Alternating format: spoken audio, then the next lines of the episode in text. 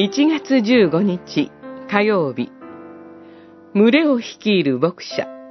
民数記にじゅうななしょう。主よ、すべての肉なるものに霊を与えられる神よ、どうかこの共同体を指揮する人を任命し、彼らを率いて出陣し、彼らを率いて凱旋し、進ませ、また連れ戻す者とし、主の共同体を飼う者のいない羊の群れのようにしないでください。にじゅうななしょうじゅうろくせつじゅうななせつ。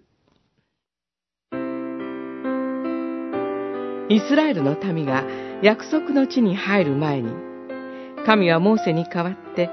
ヨシュアを指導者とするように指示されます。モーセ自身も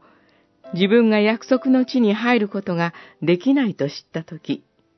自分に代わる共同体の指導者を神に求めました。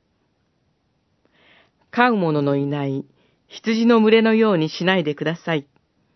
というモーセの祈りは、主イエスが飼い主のいない羊のように弱り果て、打ちひしがれている群衆をご覧になり、深く憐れまれたのと同じです。神の民、信仰共同体は、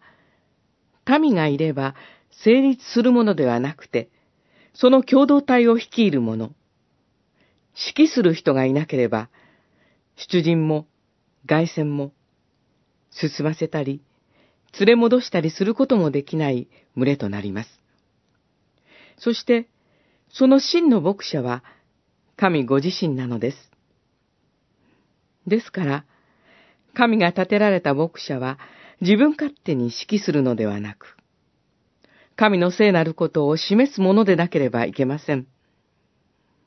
牧者であったモーセは、その使命を十分果たせなかったため、約束の地を見渡すことはできましたが、約束の地に入ることは許されませんでした。牧者の働きを覚えて祈りましょう。